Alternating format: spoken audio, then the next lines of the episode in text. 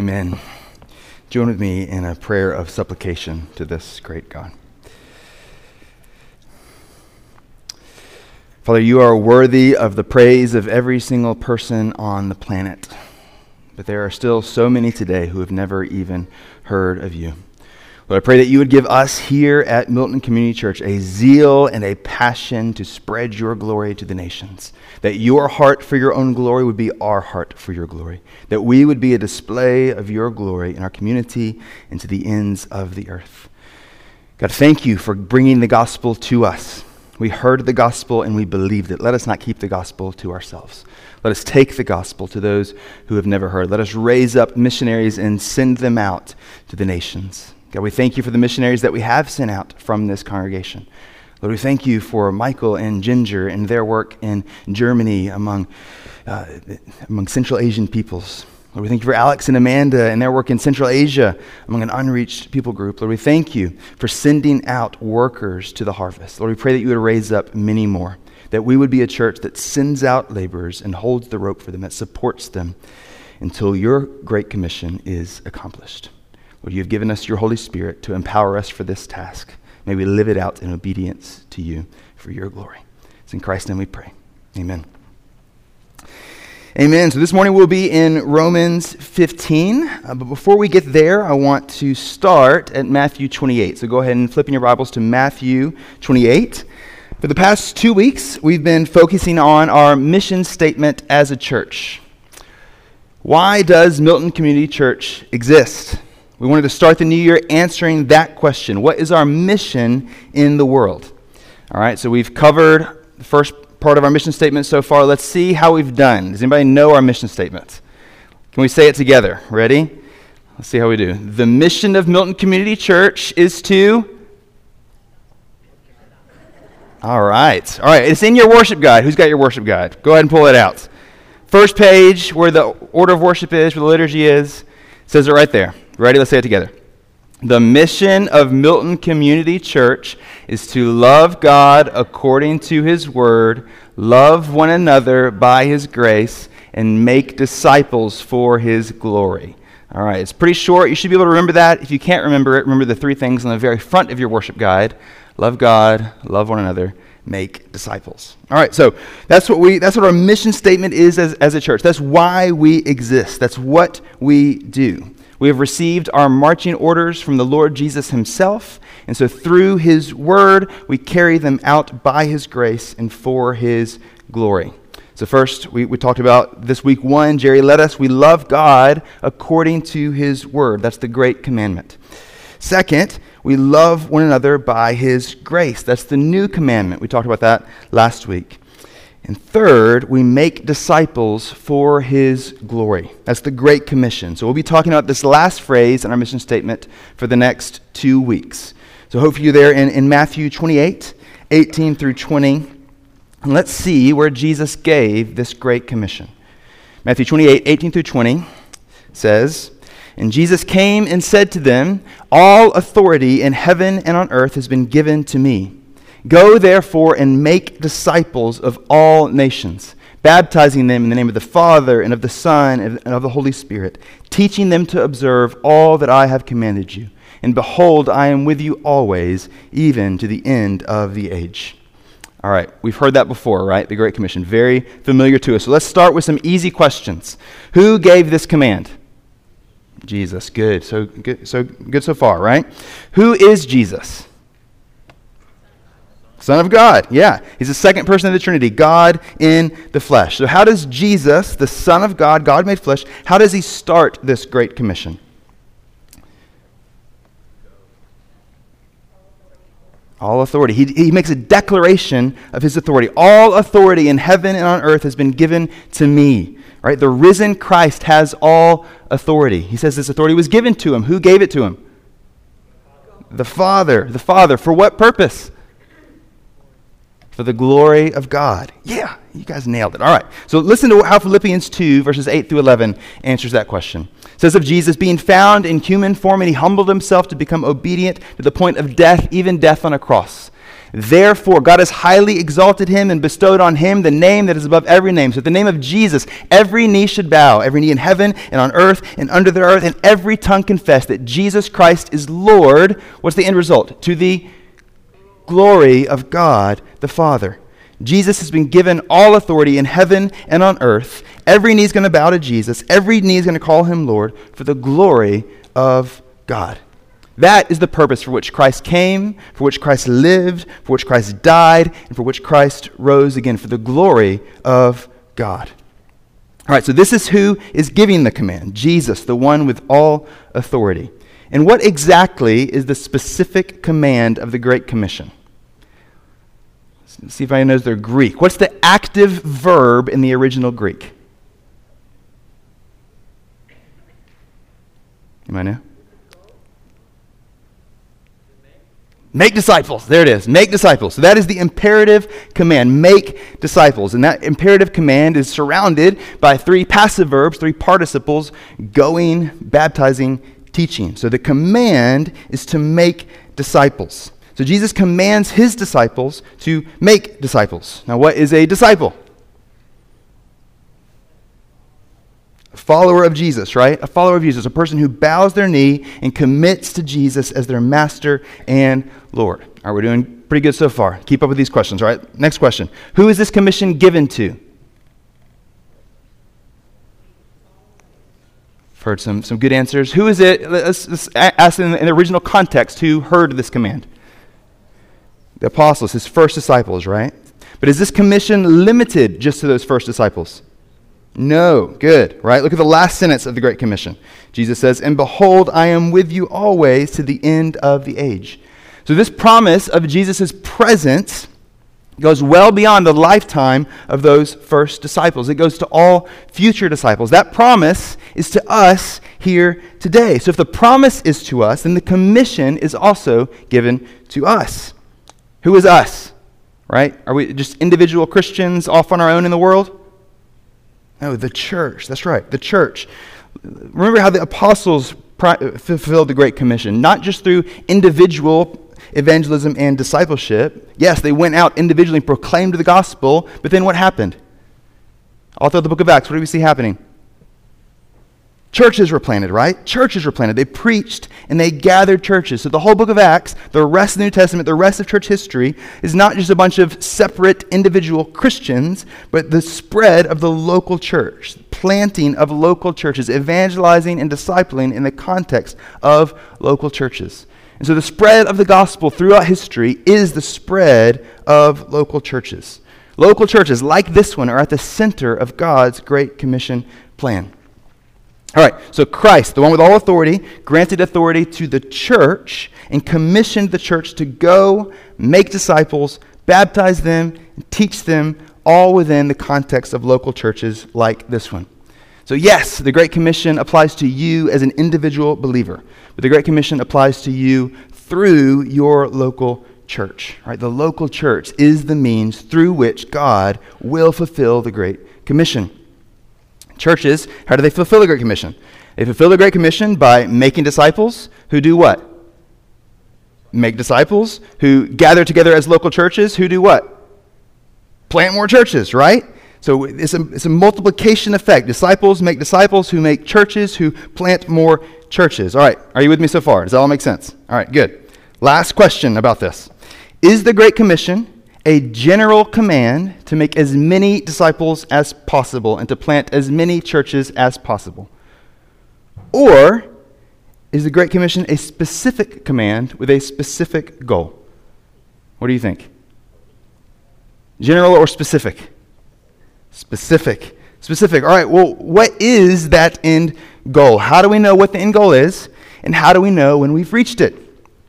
Who are we to make disciples of? All nations. I lied, that wasn't my last question. I got a lot more questions. All nations. All nations, right? In the Greek, that's panta ta ethne. Panta ta ethne. Ethne, what does that word sound like? Ethnos, yeah, ethnic groups. That's where we get the word ethnicity from. So this is not just geopolitical nation states. We're to make disciples of all the nations, all the ethnicities, all the people groups of the world. And listen to what Jesus said a few chapters back in Matthew 24. You can turn there if you want. Matthew 24, verse 14.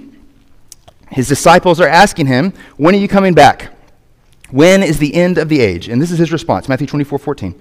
And this gospel of the kingdom will be proclaimed throughout all the world as a testimony to all nations, and then the end will come. That word for nations there is the same word as Matthew 28, ethne. So putting Matthew 28 and Matthew 24 together, how do we know when the Great Commission is accomplished? When Christ comes back, right? When Christ comes back, that's when the Great Commission is accomplished. Has Christ come back yet? No. When will Christ come back? When the gospel has been proclaimed to every nation, disciples have been made from every nation, and churches have been planted in every nation. All right, the Great Commission is not just a command, a general command to make as many disciples and many churches as possible. It's a specific command. Jesus wants disciples and churches in every people group on the planet. He wants a people from all the peoples. And who has he given the, the responsibility to fulfill this commission? The church. The church. The church is to be a light to the nations. The church is to be a display of God's glory on the earth until the whole earth is filled with the glory of God. We are to declare his glory to the nations. This mission will be accomplished. We heard it, we, we sang about it earlier, right? Christ did not send us alone. He promised to go with us, and Christ always fulfills his purposes. So listen to these words from Revelation 7, verse 9. After this, I looked, and behold, a great multitude that no one could number, from every nation, from all tribes and peoples and languages, standing before the throne and before the Lamb, clothed in white robes with palm branches in their hands, crying out with a loud voice Salvation belongs to our God who sits on the throne and to the Lamb. The mission will be accomplished. That right there is the ultimate goal of God, His glory known and enjoyed among all the nations. And we see that throughout the entire Bible. God's goal is His own glory. He does all things for His own glory. All that He does, He does to exalt Himself until His glory covers the earth as the waters cover the sea. Right, just a couple of examples of that. Isaiah 48 11, God says, For my own sake, for my own sake I do it. How shall my name be profaned? My glory I will not give to another. We also saw this a couple of months ago when we were going through Ephesians 1, right? Right at the beginning. Three times in one very long sentence, over and over and over again. Why does God save us? To the praise of His glory, to the praise of His glory, to the praise of His glory. Right? God is the only one worthy of praise and glory, and He's worthy of the praise and glory from people from every people group. And His goal is the spread of the gospel to all nations.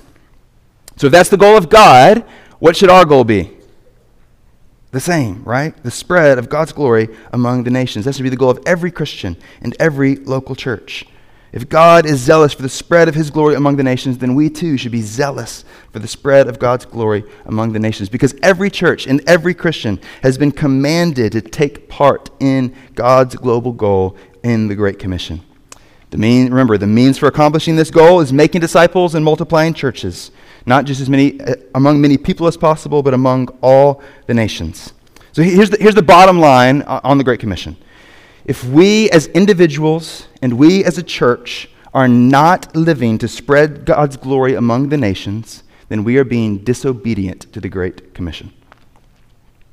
This commission applies to all of us, not just a select few who are passionate about missions.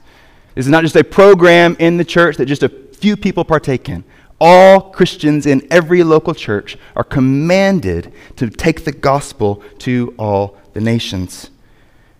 But not every person has the same role.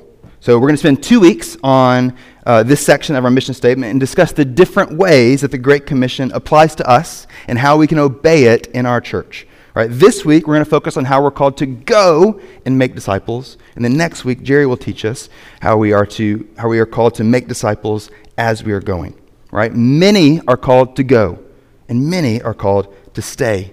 But we're all called to take part in the Great Commission and spread God's glory to the nations. We see this pretty clearly in the lives of the Apostle John and the Apostle Paul. We see a difference there. Right? During our Christmas Eve service, I led us through the life of the Apostle John and how he understood that just as Jesus was sent by the Father, so too Jesus had sent him. He, uh, we looked at John 20, verse 21, which says, Jesus said to them, Peace be with you. As the Father has sent me, even so I am sending you. And we looked at how John lived the rest of his life as one sent on mission for the glory of Jesus. But if you look at the life of Paul, he never went where the gospel had not already gone. Church tradition tells us that he lived in Jerusalem, taking care of Mary, the mother of Jesus, until she died, and then he moved and he ministered in the church at Ephesus. From there, he was exiled to the island of Patmos, but he went back to Ephesus and lived there until he died. Let me ask a question Was, was John obedient to Christ's command? Yes. Yes. He was called to stay. Many are called to stay, to stay where the gospel has already been established and continue to make disciples. We'll talk what that means next week. Jerry will lead us in that. But is everyone called to stay? No. No. How did the gospel get to Ephesus? Who took it there? Paul. Paul took the gospel to Ephesus. Paul was called to go. Many are called to go, to go to where the gospel has not yet gone, to people that have not yet heard, and to make disciples. And here's where this all fits together. Those who are called to stay are called to send those who go. That's what we'll be talking about today the church's role in going and in sending to the nations. We clearly see this distinction between John and Paul and the one occasion in Scripture that we see that they meet. So turn over to Galatians chapter 2. Galatians 2, we're looking at verses 7 through 10. Here, Paul is defending his apostleship and his preaching of the true gospel to the Galatians. And as he does that, he gives an account of the events at the end of Acts 11, where the other apostles accept his apostleship and confirm that he's preaching the true gospel. Here's what he says in verse 7 When they saw that I had been entrusted with the gospel to the uncircumcised, just as Peter had been entrusted with the gospel to the circumcised, for he who worked through Peter for his apostolic ministry to the circumcised worked also through me for mine to the Gentiles. And when James and Cephas and John, who seemed to be pillars, perceived the grace that was given to me, they gave the right hand of fellowship to Barnabas and me, that we should go to the Gentiles and they to the circumcised. Only they asked us to remember the poor, the very thing I was eager to do. And so, just as Peter was sent to the Jews, Paul was sent to the Gentiles. This is what the Lord called Paul to do in Acts 9 when we see his conversion, right? God says that Paul is a chosen instrument of his to carry his name before the Gentiles. And just as James and Peter and John were called to stay in Jerusalem and to be pillars in the church, Paul was called to go to the nations. We see in Acts 13 that Paul was set apart by the Holy Spirit and sent off by the church at Antioch to be a light to the Gentiles and bring salvation to the ends of the earth. All right. That's where we are so far. Let's, let's go back to Romans 15. This is about 11 years after what we just read, eh, after Paul is sent out from the church at Antioch, about 11 years afterwards. So it's interesting that 11 years later, we find him doing exactly what James and Peter and John had asked him to do remembering the poor.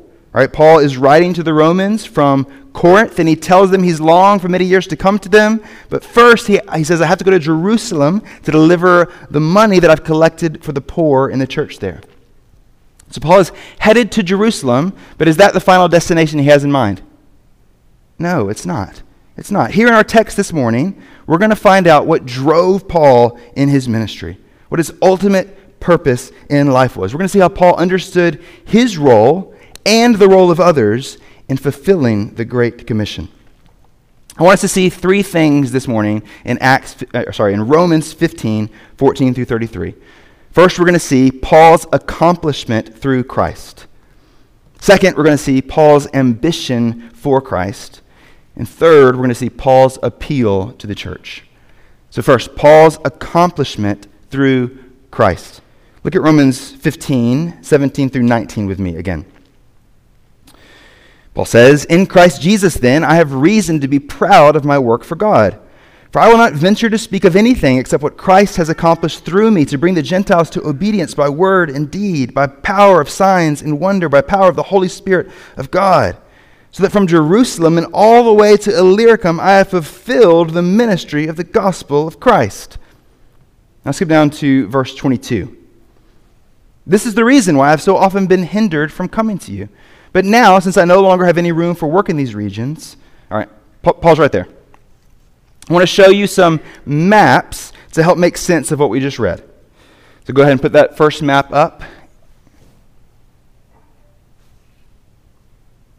There we go. All right. So Antioch is over there on the far right in the, east, in the eastern part of the map. And the red arrow represents Paul and Barnabas going out from Antioch, taking the gospel to places where it had not yet gone. Right? In all of these cities, they're sharing the gospel and people are coming to faith in Christ and they're gathering together in local churches. And then the blue arrow represents them coming back to Antioch. So that was Paul's first missionary journey into places where the gospel had not yet gone, and he was sent out by the church in Antioch. And that sets up the second journey. So go ahead and put up that second map. All right, so a little bit bigger this time, a little bit more area. So this time Paul went north with Silas and they picked up Timothy along the way. And the first places they went is where Paul had already gone. And then God told them, I want you to go to, to new places where the gospel has not yet gone.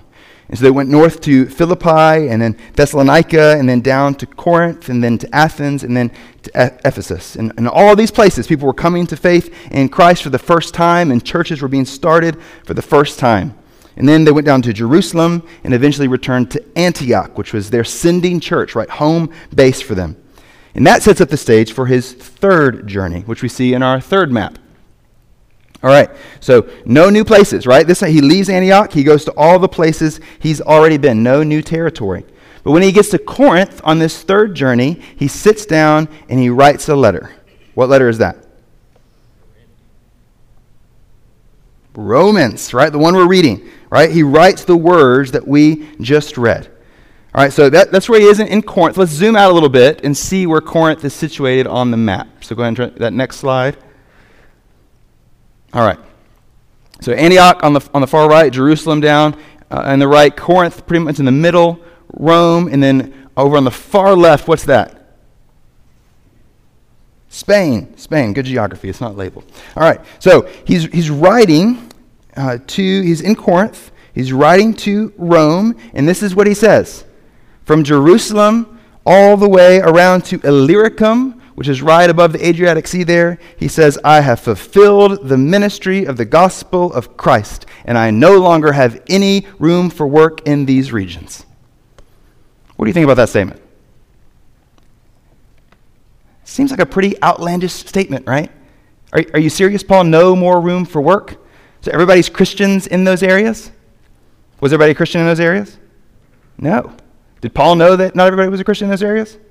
Yeah, Paul knew that there were, no, were still work to be done there by local churches, but Paul says there's no more work for me to do there.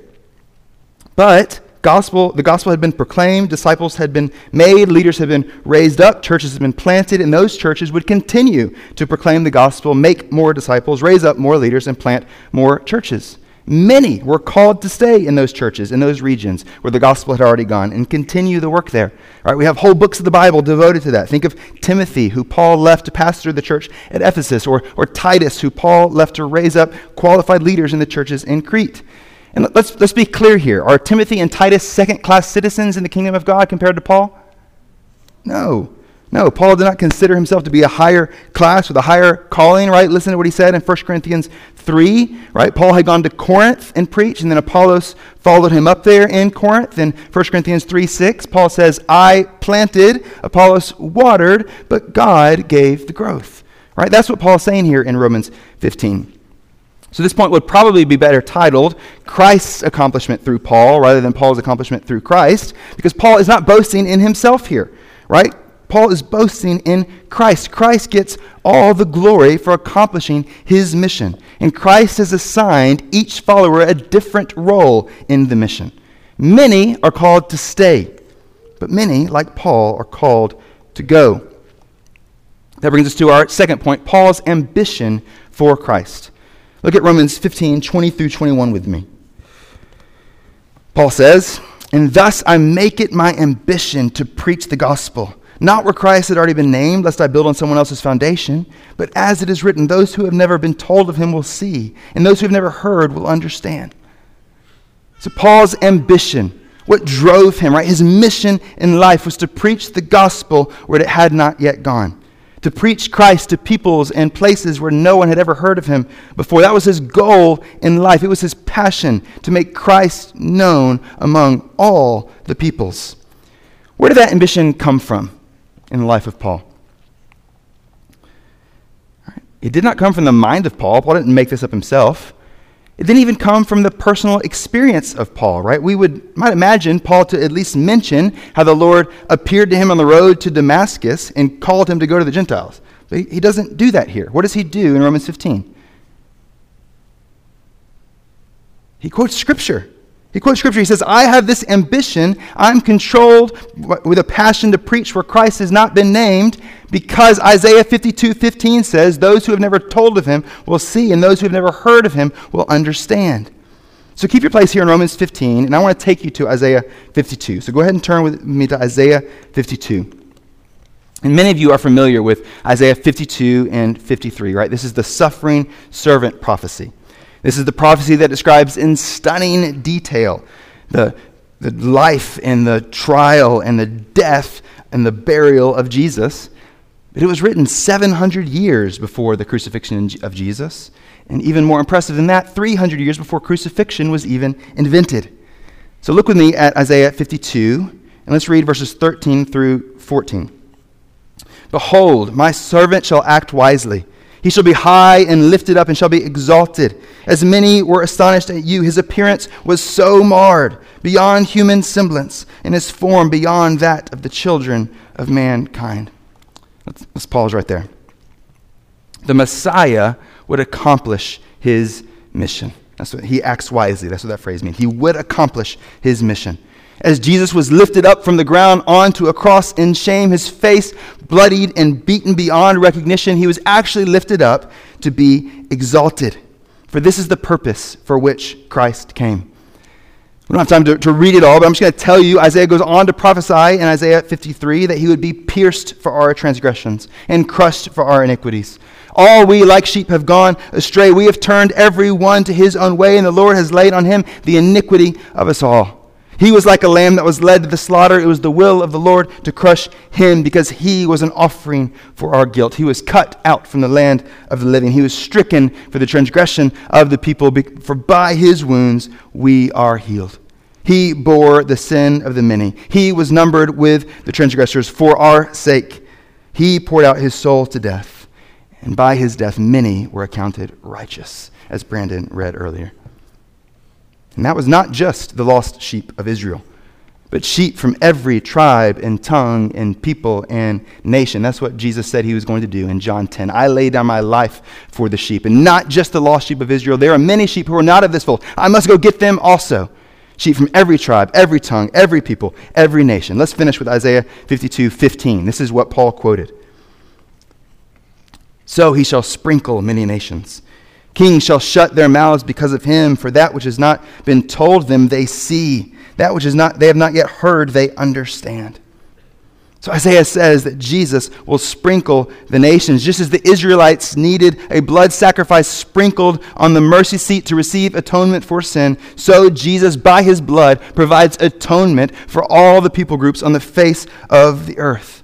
Jesus is the Lamb of God who takes away the sins of the world. This right here, this is where Paul got his ambition from. From Scripture, right? Paul's ambition matched God's ambition. God's ambition is for the nations. God has always had a plan for the nations. Flip over a few pages to Isaiah 49. Isaiah 49, verse 6. God says this it is to, of the Messiah, it is too light a thing that you should be my servant to raise up the tribes of Jacob and to bring back the preserved of Israel. I will make you as a light for the nations, that my salvation may reach the ends of the earth. Here we see an inner Trinitarian conversation. God the Father says to God the Son, It's too small a thing for you to just save the Jews. I'm not sending you in the world just for that. That's too small. I'll do that, but I'm going to do more than that. I'm going to send you to the world to be a light to all the nations, that I may bring my salvation, my glory, my fame, my name to the ends of the earth. That's why Jesus was sent. In the same way, Jesus sends his followers. Remember, John 17, Jesus prays, As you sent me into the world, so I have sent them into the world. John 20, he tells his disciples, As the Father sent me, even so I am sending you. And so Paul is not out of line when he reads that statement from Isaiah 49 6, and he applies it to himself in Acts 13 47. In that same chapter, at the church at Antioch sent Paul, out to, Paul and Barnabas out, Paul says, For so the Lord has commanded us, saying, I have made you a light for the Gentiles, that you may bring salvation to the ends of the earth. Paul's ambition is big, it's bold, He's saying, just as it was too small for Jesus only to come for the Jews, so too it is too small for us to stay where the gospel has already gone. We must go to the places where Christ has not been named. In the very next verse, that was Acts 13 47, Acts 13 48. Right, the, when the Gentiles heard this, they rejoiced. And it says, And as many as were appointed to eternal life believed. Jesus has purchased people from every tribe and tongue and people and nation, and it's our job to go and get them, to go and tell them the good news of the gospel. Paul is describing here the call of a frontier missionary, right? That's what, that's what Paul was. Paul was saying that the Lord has called me to this, the Lord has called Barnabas to this, but it wasn't just for him and Barnabas, right? This call was for the whole church to participate in. The whole church is to be a light to the nations. Now, no, that does not mean that everyone is called to be a missionary. Not everyone is set apart by the Holy Spirit, sent out by a church to cross geographic, cultural, and linguistic barriers to make disciples and multiply churches among the unreached peoples and places. That's a missionary. Not everybody's called to do that. But everybody is called to participate in that mission. And you don't need a Damascus Road experience to tell you that, right? That's, that's why Paul doesn't mention that, I think, right? So often we're waiting on that Damascus Road appearance. We ask God, what do you want me to do with my life?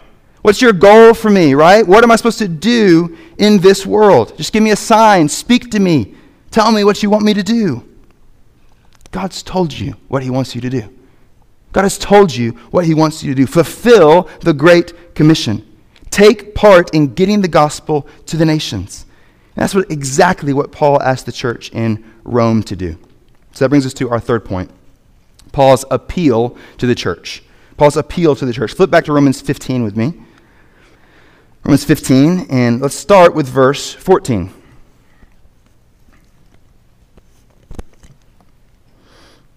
Paul says, I myself am satisfied about you, my brothers, that you yourselves are full of goodness, filled with all knowledge, and able to instruct one another. But on some points I have written you very boldly by way of reminder, because of the grace given me by God to be a minister of Christ Jesus to the Gentiles in the priestly service of the gospel of God, so that the offering of the Gentiles may be acceptable, sanctified by the Holy Spirit. And then, then skip down to verse 22. This is the reason why I have so often been hindered from coming to you, because he was fulfilling his ambition to preach Christ who had not been named. Verse 23 But now, since I no longer have any room for work in these regions, and since I have longed to come to you for many years, I hope to see you in passing as I go to Spain, and to be helped on my journey there by you, once I've enjoyed your company for a while. And then skip down to verse 28. When therefore I've completed this and have delivered to them what has been collected, I will leave for Spain by way of you. I know that when I come to you, I will come in the fullness of the blessing of Christ. I appeal to you, brothers, by our Lord Jesus Christ and by the love of the Spirit, to strive together with me in your prayers to God on my behalf, that I may be delivered from the unbelievers in Judea, and that my service for Jerusalem may be acceptable to the saints, so that by God's will I may come to you with joy and be refreshed in your company. May the God of peace be with you all. Amen.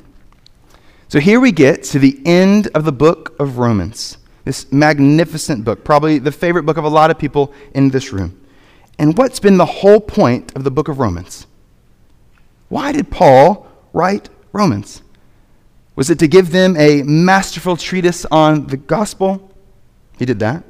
Was it to instruct them in sound doctrine? He did that. Was it to go so deep in theology that 2,000 years later, seminary students will still be arguing about what it means? He did that too. But that was not his main objective. He said in verse 14 that he was satisfied about them because they were full of goodness, filled with knowledge, and able to instruct one another. They didn't necessarily need his instruction. They had good, faithful, solid Bible teachers. So, why did Paul write to them? Paul wants the Romans to join him on mission. When you think about it, the whole book of Romans is basically just a big missionary support letter. Let's pull that map back up. When we were just on. All right, so uh, go back one, maybe. Sorry, okay, you're, you're right. Go back to the other one. Thank you. My bad. All right, so Paul is in Corinth, right? He's writing to Rome, and he says, I'm going to Jerusalem to take an offering for the saints there, but then I want to come to you. So, why did he want to go to Rome? Right? Paul says it's time to move on to where the gospel has not yet gone, where they've not yet heard. That's why I'm writing a letter to you, because I need to get I need you to help me get the gospel to Spain. Right? So that, that makes sense, right? He's going to be in Jerusalem. Antioch's his normal home base, but that doesn't make sense to go that way. And so he wants to go to Rome to be helped by Rome to get to Spain. Rome is the best place to help him get to Spain. Paul's ambition is to get the gospel where the gospel has not yet gone, and he wants the Romans to share that ambition with him. All right, let's pause right here and ask the question of that ambition, right? Is that a good ambition? Maybe we can say, yeah, it is. But how is that ambition usually viewed in the world and in the church? Is it viewed as a good ambition by the world? No. No. First, let's look at how the world views this ambition. On August 5th, 2020, Brooks Buser, who leads a missionary training organization called Radius International, tweeted a photo of a, of a, of a, uh, from a plane of a distant jungle in Papua New Guinea. And he said, Tomorrow night, deep in the mountains of Papua New Guinea, after five months of teaching that started in Genesis 1 1, the gospel we presented to the Amdu people for the very first time in their known history. Please be praying for the missionary team. All right, it's, it's very rare that tweets in the Christian Twitter sphere go out to uh, the, the viral world, right? This one, the world got a hold of. It had 776 retweets, 4,889 likes, and 10,000, over 10,000 replies. So, anybody use Twitter in here? Do you know, you know what that's called? That's called getting ratioed. Getting ratioed. So if you don't know what getting ratioed means, that means when you have way more replies than you do likes and retweets. All right, people show likes and retweets when they like what you say, and they reply to you, and they think what you say is ridiculous, right? Or, or stupid, right? It's very rare that this, this, this happens, but this, this happens to, to Brooks. And, and those 10, over 10,000 replies are filled with vulgarity and profanities and insults and accusations of colonization right? This sort of ambition to take the message of Jesus where it has never gone before makes absolutely no sense to the world. It's even seen as, as destructive and hateful. So that's how the, the world feels about that ambition. How about the church? How about the church? Did the church hopefully have a, a better reaction than that? Right? We wouldn't respond that way. But how, how does the church typically respond to this ambition to take the gospel where it has not yet gone? Right? Two responses pretty typical. First response is to say something like this Why do we need to go there when there's so much work to be done here? You heard that before? You said that before? You thought that before? Right? I can hear someone saying that to Paul, right? Paul, you're writing this letter from Corinth. Look around in Corinth. You should know we're pretty messed up, right? We need your help here in Corinth. Stay here. Help us make disciples. Plant more churches. He's writing to the letter, letter to the Romans. I can hear the Romans saying, Paul, we need your help here. There are so many lost people. And think of how influential a city this is. We could make so many disciples and plant so many churches, and the emperor lives here. What if the emperor heard the gospel and believed? Right? Similar things are, are said today, right? Why do we spend so much time?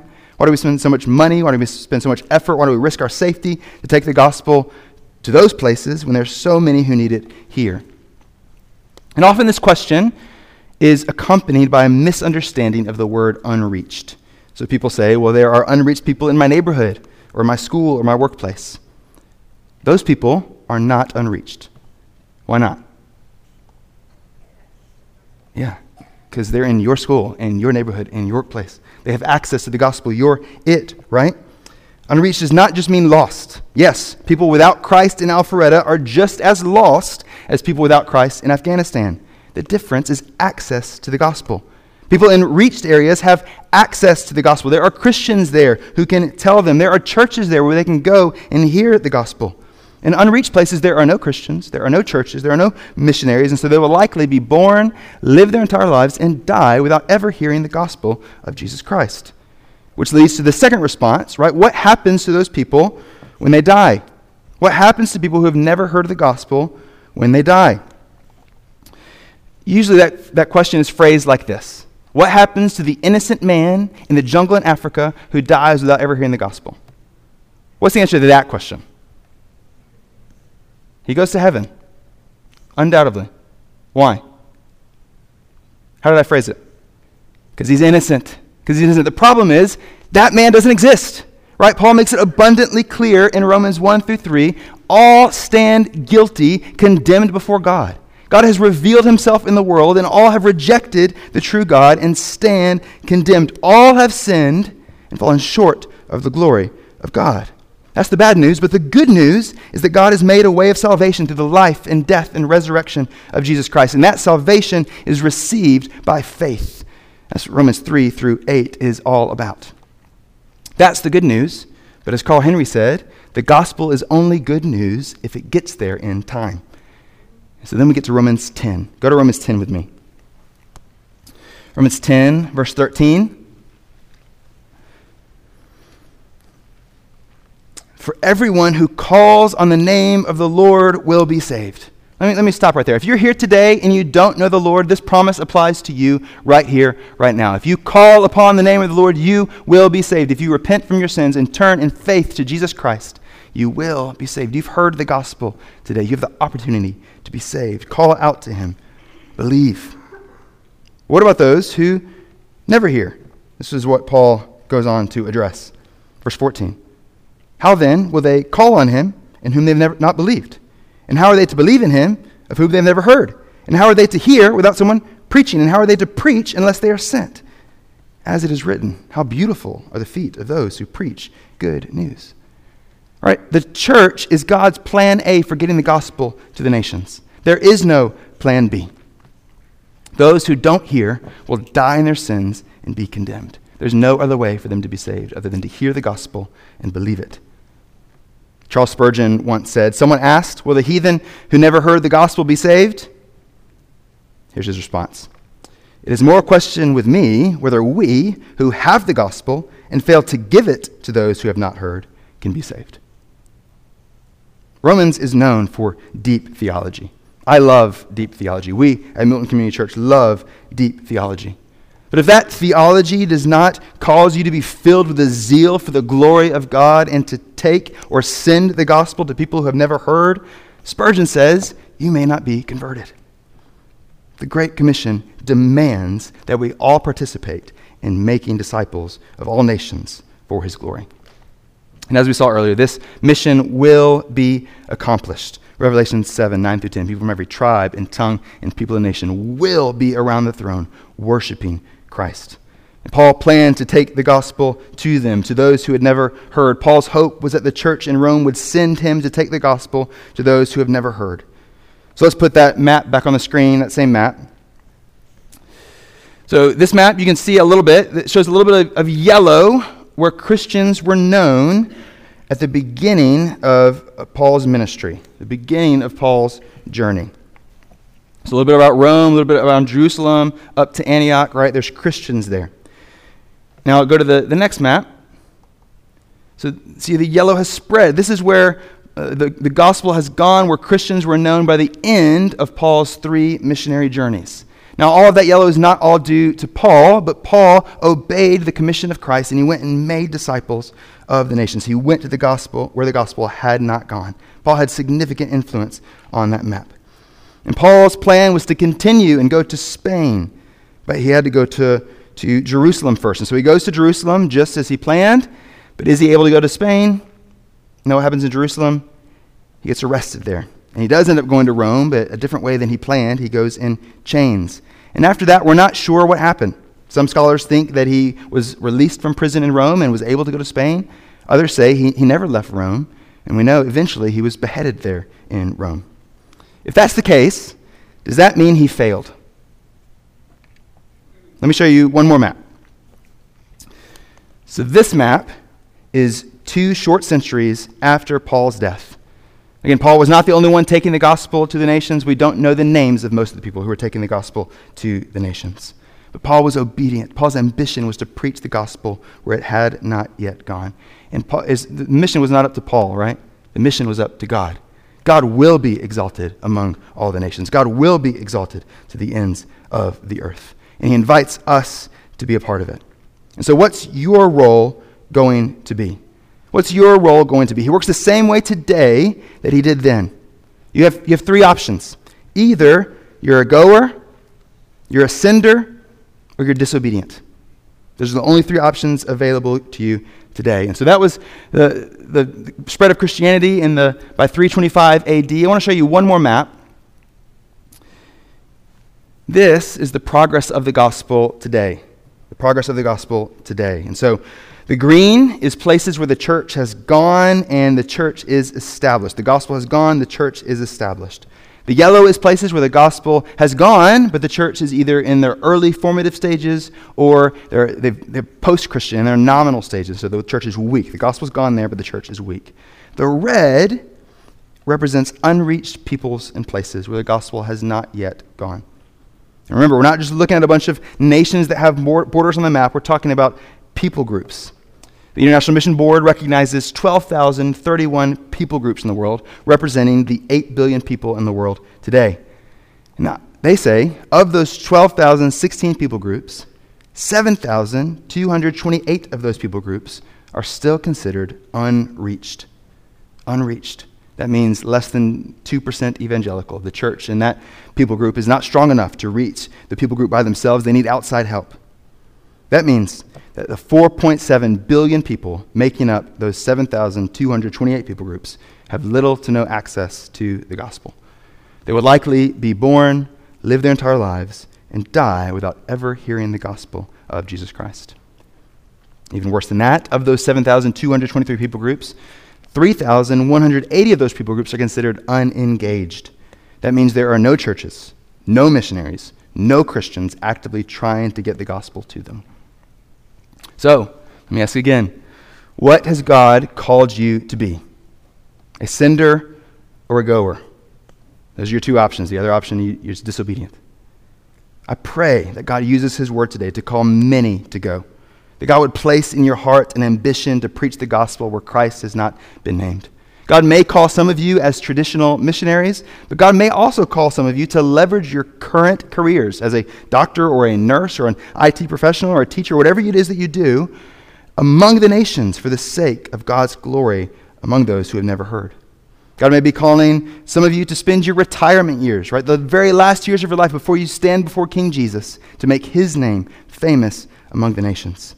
Or maybe God is calling some of you students to spend a gap year before you go to college among the nations, making the gospel known to those who have never heard. Or maybe you can enroll in an international university where you study the same thing you would study here, but you do it in a place that needs the gospel. Maybe, as I look around, God is placing in the hearts of some of these children gathered here today a heart for the nations. And one day, many years from now, you will go somewhere far away from home to take the message of Jesus to a people for the very first time in their history. I pray that God, that God does that, that God raises up many goers. But I'm also praying that God uses His word today to call many to stay and to take their responsibility to send. That God would call many people who would pray fervently for God to raise up laborers for the harvest, who would pray without ceasing for the laborers who are currently serving on the field who would pray that God would send even maybe their own children, maybe their own grandchildren, to relentlessly encourage and uphold those, those who have gone, who give sacrificially so that the gospel can go where it's never gone before, where disciples can be made and churches can be planted and strengthened. I'm praying for, for senders who will pray and give and go. That even though they may stay, they will view their lives like John, as one sent on mission by Jesus. That as they are going throughout their lives, that they would make disciples, that they would meet internationals here. God is bringing the nations here. That you would see, view your life as one sent by Jesus to fulfill the Great Commission. And that you would go even short term, that you would take advantage of short term mission trips where you can make the gospel known in these places and partner with long term workers to assist them and encourage them in their long term work. Many are called to stay, many are called to go. We are all called to make disciples for his glory. Now, as I ask you that question, are you called to stay or is you called to go? It's only fair that I answer that question for myself. Has God called me and my family to be a sender or to be a goer? Well, if I've done my job well, my answer hopefully will not surprise anyone. God has called me and my wife and our four children to be goers. Hopefully that's not a shock to anybody, right? Hopefully at least you may have saw that coming if you hadn't heard about it already. But if it is a shock to you, I'm, I'm sorry, right?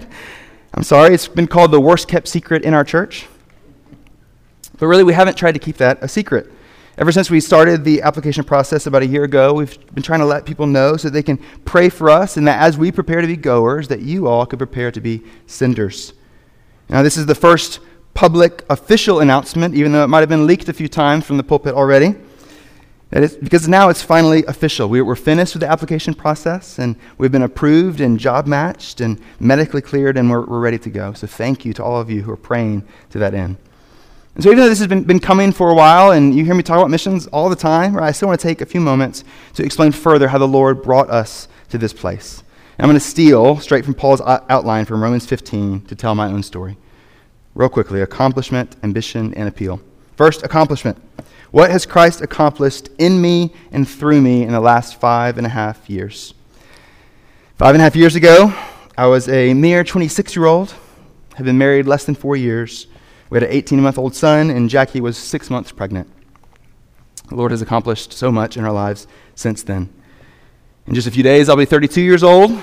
This year, we'll celebrate our 10 year anniversary, and since we've been here, we've welcomed three children into the world Judah, who's five, Naomi, who is two, and Eli, who is three months old.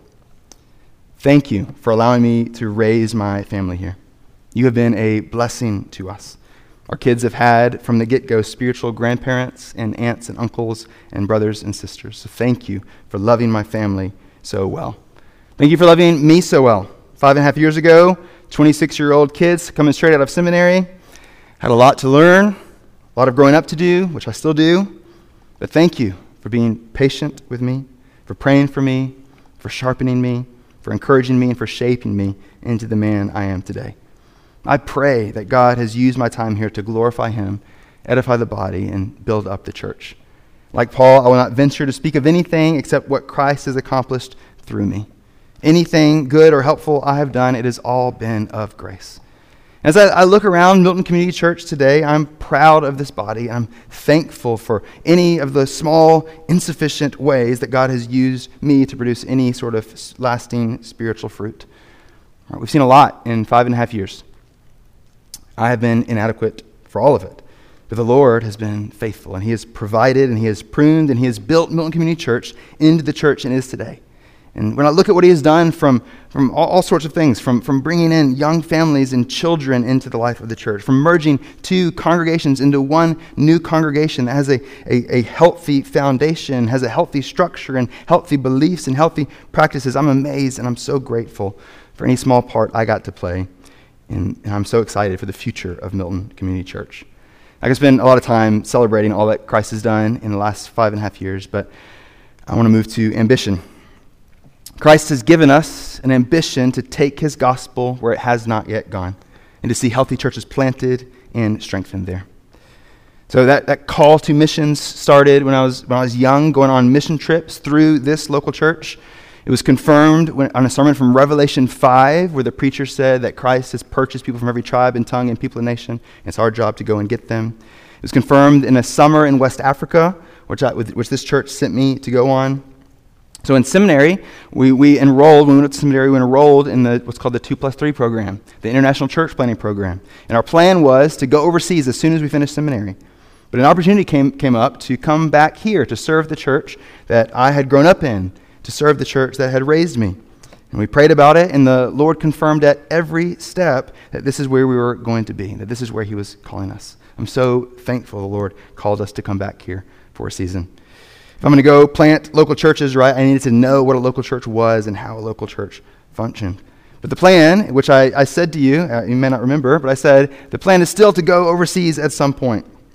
So that the, the, Sunday I was voted in, I wanted to come back to my home church and the church that raised me, and I wanted to help the vision that, that Jerry had set before it and help it become a healthy and strong and vibrant church that would eventually send us out to the nations. And I believe that's exactly what the Lord has done. And that's been completed, I think, with the formation of Milton Community Church. So I can say with Paul that I believe that I fulfilled the ministry the Lord has for me here, and there's no more work for me to do here. That may sound crazy. You may say, look, you may look around and say, Luke, you see all these empty pews? There's tons of work to be done here. That's true. There's tons of work to be done here. That's what you're for, right? That's what you're for. You are here to do the work, to carry on the work, and I, I hope it's my hope that you would send me and hold the ropes for us as we go, because it's our ambition to preach the gospel where Christ has not yet been named. So, where are we going? I'm going to be vague here due to the live stream. We're being sent to West Africa. If you put that together, you'll, you'll know exactly where that is. The country is on the red part of that map that was up there. If you want to see it again, on the very western tip of Africa. The country is 95% Muslim. The other 5% is made up of Catholics and animists, and it's less than 0.2% evangelical. That's the country, and the majority people group is over 99.5% Muslim and less than 0.00% evangelical. They're in desperate need of the gospel. We're going to go and we're going to live in the capital city. We're going to make disciples. We're going to work to see churches planted and strengthened. And it'll be my job to provide theological training for the pastors and church leaders that are spread out all across the country. Now, I want to share how this door to West Africa opened. This is a really cool story. Over a decade ago, people from what was then Crabapple got together and prayed, and they said, We want to adopt an unreached people group. We're going to pray for that people group, and we're going to send short term teams to that people group multiple times a year. I went on my first, my first short term team there in 2011. That's where I spent the summer in 2012, and I was able to go back several other times with Jackie. And the Lord gave Jackie and I both a heart for this people group and for this country. And it's always been in the back of our minds as we are trying to discern the Lord's call for where He was sending us.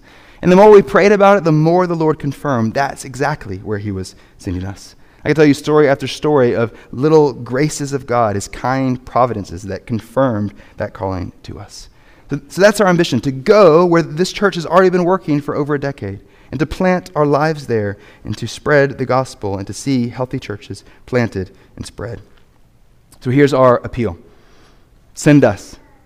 Send us. You are our sending church. You have raised us up. You have trained us. You have confirmed our calling. It's by your authority that we are being sent out. Now, yes, we're going through a missionary sending organization, but did Christ give the Great Commission to missionary sending organizations? No, he gave them to the local church. So you are responsible to raise up and send out missionaries, and I pray that you do that for me. Here's our timeline. We're leading this short term trip next week. We'll be appointed to service in Richmond on February 1st. The MCC commissioning service will be Sunday, April 2nd, Palm Sunday, 5 p.m. Please be back there for that as you send us out. And then we'll go up to Richmond for training in April and May, and then, Lord willing, be deployed to West Africa in June. All right, you are the ones sending us, but that, that journey, that relationship does not end once we are sent, right? Once we're out of here, see you later, right? That's, that's, don't do that. We need you. Second appeal hold the ropes for us. Continue to support us. That phrase comes from William Carey, the father of modern missions. He said, I will go and I will preach the gospel to the heathen in India. I will descend into the pit, but I need you, Andrew Fuller, who's staying in Great Britain, I need you to hold the ropes for me. We need you to hold the ropes for us as we go. We need your prayers as we prepare, as we go to training, as we pack up all our stuff, as we land in a new country and culture and learn a new language, as we face a task that is impossible by human means. Prayer shows that we're completely dependent on God and that He will accomplish His mission. Second, give. Continue giving through the local church. 10% of all of your offerings go to support the cooperative program, which supports missionaries through the IMB. Continue giving to Lottie Moon. Thank you for your generosity in giving to Lottie Moon this year. Over 31,000 given. Praise the Lord. Every penny of that goes to support missionaries on the field, taking the gospel to the nations. So pray, give, and go. Right? Go on a short term trip. Join us in our work. That's one of the big purposes of the, of the trip we're about to take to be introduced to the work there and for them to be able to know how they can support us and, and to help us in the work there. And lastly, please don't forget about us. Right? Keep the communication lines open. Encourage us, exhort us, hold us accountable. Just as Paul needed the Romans, we need you. We're asking you to join us in the work God has called us to in making disciples for his glory among all the nations. Let's pray. Father, we thank you that you are a God who loves your own glory, who will accomplish your mission, who has saved us and invited us to be a part of your mission. Lord, thank you for the call that you've placed on my life. Thank you for the call that you've placed on every Christian's life and on this church's life to take part in the Great Commission to take the gospel to the nations. Lord, today you are calling many to stay and be passionate senders. And Lord, I pray that today you are calling many to rise up and go. Take the gospel where it has not yet gone. Lord, the journey will be difficult. We will suffer as Paul suffered, but we know that Christ is our hope in life and in death, and that is the message we proclaim to all the nations. It's in Christ's name we pray. Amen.